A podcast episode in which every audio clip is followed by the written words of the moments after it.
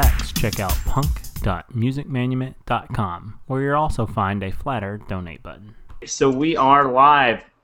This is the first installment of the Music Manumit Punkcast. Actually, we've had the Punkcast going for I think 11 shows, but it's all been uh, music and not interviews or interviews that we did for the main Music Manumit show. So this is the first time I'm going solo on the Punkcast, and the idea is that I'm able to be a little more flexible with just having me rather than me and Tom. David, how are you? Hello.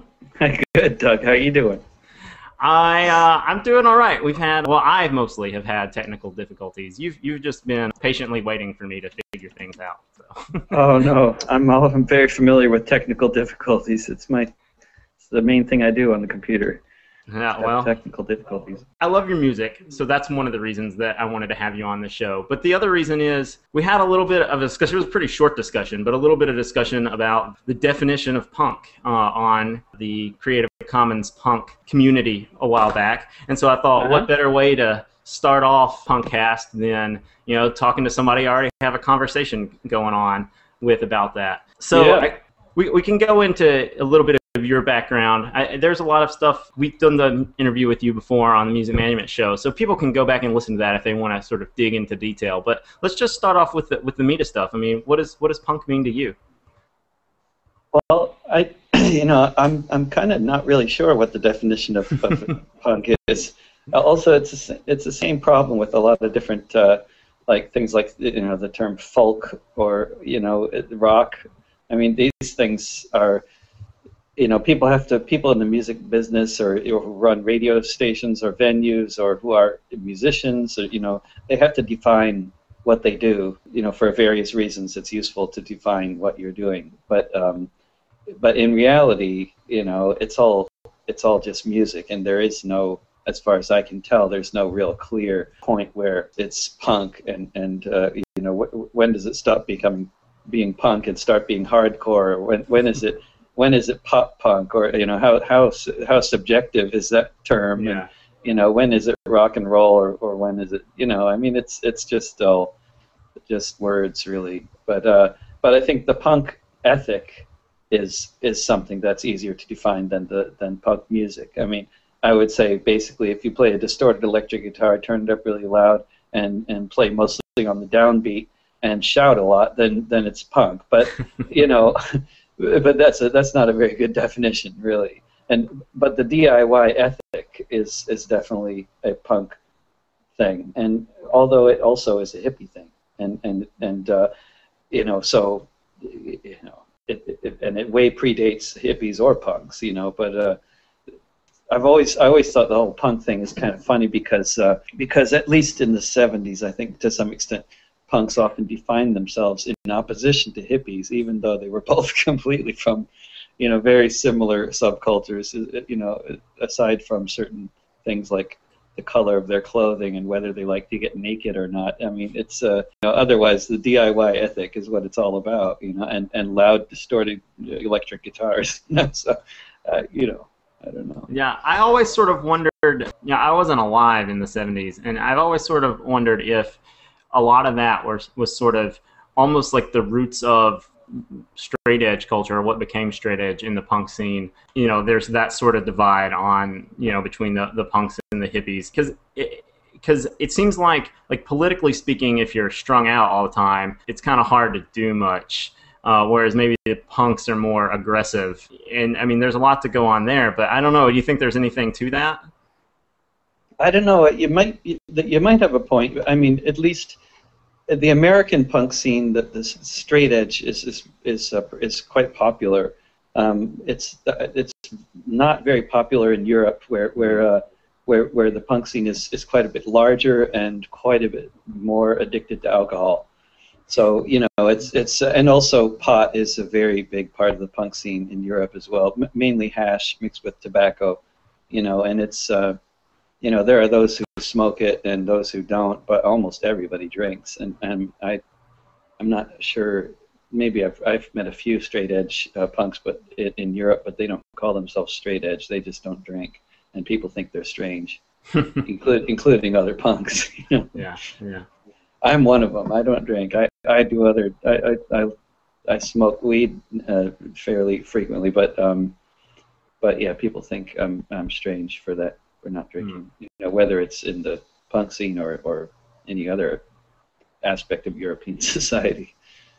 So you mentioned Europe, and you're in Europe now. How long are you there for, and where are you headed? I'm right now in Glasgow, and uh, I'm in, in, Europe for 10 weeks, and I'm almost sort of um, nearing the halfway point of this tour that started in Scandinavia in the, in the middle of April. And I'll be going to the G8 protests in Ireland month, which is kind of how I, I timed the tour so that it would include the G8 at the end. Nice. So that's another thing that I wanted to ask you about was not just your politics, but politics in general and, and copyright. I mean, this show, I think, this is the first one, as I mentioned, so I don't really know what it's going to end up being. But I think we're really going to focus on the music more than we do on the main Music Manumit show, where we talk a lot about process, recording, and the decisions people make why to release under Creative Commons. But the political aspects of copyright these days are, are pretty important you know, what do you think about your decision to release under Creative Commons and how that relates to your political outlook? It very much relates to my political outlook, and it also relates to the practicalities of making a living as a non-commercial musician, but, but which are really it, they're related, but they're also separate. So it's it's sometimes hard to, you know, hard to talk about because in a way they're two they're two different things. But um, but on a political level, I mean, just the whole question of you know what is original and what's not original and who should it uh, sort of belong to and who should be able to use it. I mean, these questions are profoundly political, and it's uh, you know what what is what is the commons and, and what's privatized and what's uh, you know it can only be you, you can only hear it or see it or read it or whatever if you pay for it, and, and then who should be having the right to profit off of these things. And, and I mean, it, the most extreme case of this this whole question is, I think, in, in the software industry and, and also the pharmaceutical industry, where you know, but in like the software industry, they're constantly patenting stuff that should be copyrighted. If if you're gonna, if it's not going to be open source, then then it should be copyrighted, and that would be the sort of legally maybe you could say appropriate thing to do when somebody spends you know weeks or months of their time writing code you know then that code it turns into something they're selling and trying to make some money back from all their time and then copyrighting it would be you know a reasonable thing to do but instead they're patenting it you know and which and it doesn't it's you know, the idea of patenting something because it has round edges and it's a rectangle or whatever i mean this kind of stuff is just completely nonsense you know so where, whereas i think you could make the argument for copyrighting in, in many cases uh, at least for a limited copyright. Uh, the the idea of patenting this stuff is ridiculous, and it's it's it's the kind of the same with music. You know, people you got all these all these rock stars in the '60s that that made millions of dollars from uh, from playing uh, the music of poor black people who lived, you know, born, lived, and died in uh, poverty. You know that that's um, sort of one of many examples of why the whole thing is very troubling when it comes to music because you know who's going to ultimately profit from these ideas which were not their ideas, which are not original ideas. You're singing in a language you didn't invent. You're using a chord progression that is was invented in Africa tens of thousands of years ago, probably. You're playing instruments that were invented in Africa a long, long time ago. You know, they this idea that that this stuff is original you know, it's just uh, and it's just completely random, really, who ends up, uh, you know, profiting from this stuff and who doesn't. Basically, I mean, it, you know, there's a random element and then there's a racist element and nationalist element to it, you know, in terms of who ends up profiting from this stuff. But the whole system, the whole setup is completely broken. It's, it's the bottom line, I think, as well. You know, in terms of like the practical aspects of it, it doesn't it, if it was ever meant to serve the interests of the programmers or of the artists or whatever, whoever's copyrighting stuff, you know, it's not working, and it never has worked. You know, works great for the multinational corporations, and I think that's who it was all designed to work for in the first place. So, so you mentioned racism, and, and I kind of understand that with hip hop and sampling and stuff like that. Uh, but I wonder if you could expand on that a little bit. Oh no, hip hop is great and sampling is great. It's, the racism thing is is that uh, you know who has access to the mass media. You know, it, it, I mean, you know, most of us don't. You know, regardless of what country we live in. But the people who have much more access to it are are uh, privileged white people from the United States. You know, and and London and places like that. You know, so and then you know what the, the kind of music that they're playing. Like when it comes to uh, rock and roll, you know, which is a form of music that is has been immensely profitable and continues to be for some people.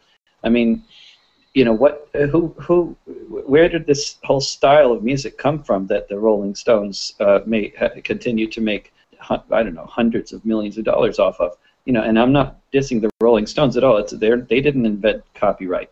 You know, but you know, the fact is, you know, this music that they're playing is black music and it and it you know and and but black people overall have not profited from this music and that is because of institutional racism you know it's because you you find a you know you find a black people can invent a style of music but then who who does the white establishment want to promote that music and to be more palatable to the little teenage uh, kids who are going to be consuming this stuff you know they want they want uh, they want white people doing that primarily. I mean that that's historically how it's been. I don't know if it's it, you know maybe it's a bit different now in the hip hop scene. Uh, you know, I certainly hope so. Well, I mean, what I was referring to is sort of the policies of you have fair use, but pretty much for the most part, sampling is taken out of fair use. I mean, some of that could still be mm. sort of subject to change, but Cory Doctorow wrote a piece about how melody and copyright superseded rhythm and how a lot of African music was more rhythmic and, and it's sort of you know gets slided based on you know basically what Victor Hugo thought the copyright system should be.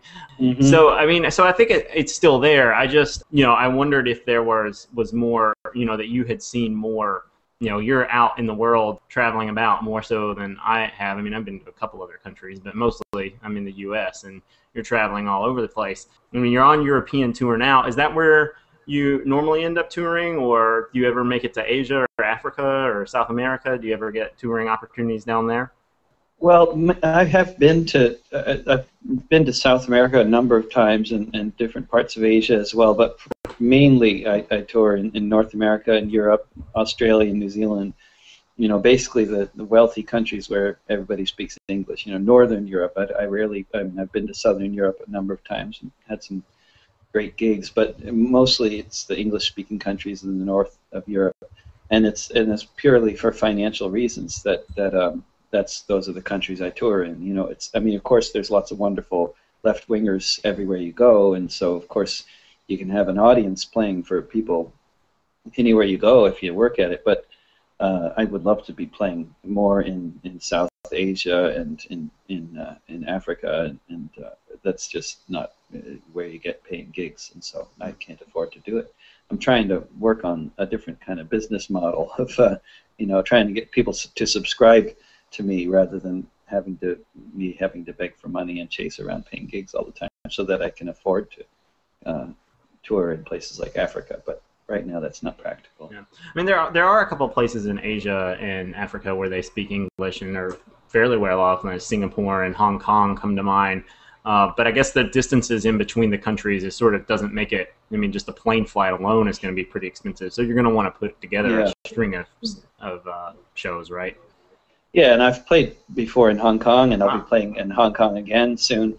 But, but uh, yeah, there's um, it's a small place. you know, it's yeah. one it's one city. It's one one big city, but it's right. not uh, not a place you can do a, a real tour in. And, and uh, you know, Singapore. I don't know. I've never tried playing in Singapore. It's a, it's a police state, but there might be some left wingers among the millionaires. Yeah, there. I don't I don't know. Uh, one of my professors is, well, I guess she's a Singapore national so uh, she occasionally has nice things to say, but usually not. Sure. I mean, of course, Africa has hundreds of millions of people who speak English. So, I mean, Africa would be a natural place to tour. I mean, all of those former English colonies, uh, you know, for better or worse, are full of English speakers. Um, but the overwhelming majority of them are too broke to to uh, you know, to be paying uh, the kind of money that I need to make shows, to do shows in order to actually pay the rent, you know. Well, David, uh, part of the things that I wanted to do with the Punkcast was to keep things shorter, and I, so I kept my question list pretty short. Mm-hmm. I'm happy to sit and talk. I don't want to waste any more of your time, not have any questions. But do you have anything else that you want to say? I don't know how many people we've got watching. We usually have at least you know a few hundred people listening to our shows after they're released. So, uh, anything you want to say to the people?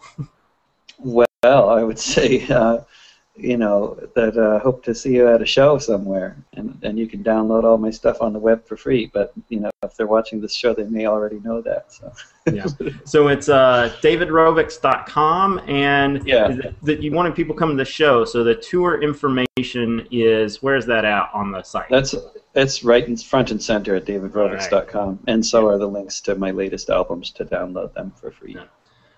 Well, David, thanks so much for uh, coming on the show. I hope people enjoy the, the shorter format and that it's not too big of a deal for musicians to come in and for a quick little burst of interview. And we can talk off air a little bit about that. But uh, for everybody watching and for everybody who listens to the podcast later, thanks for coming by. Check us out at Music Manumit.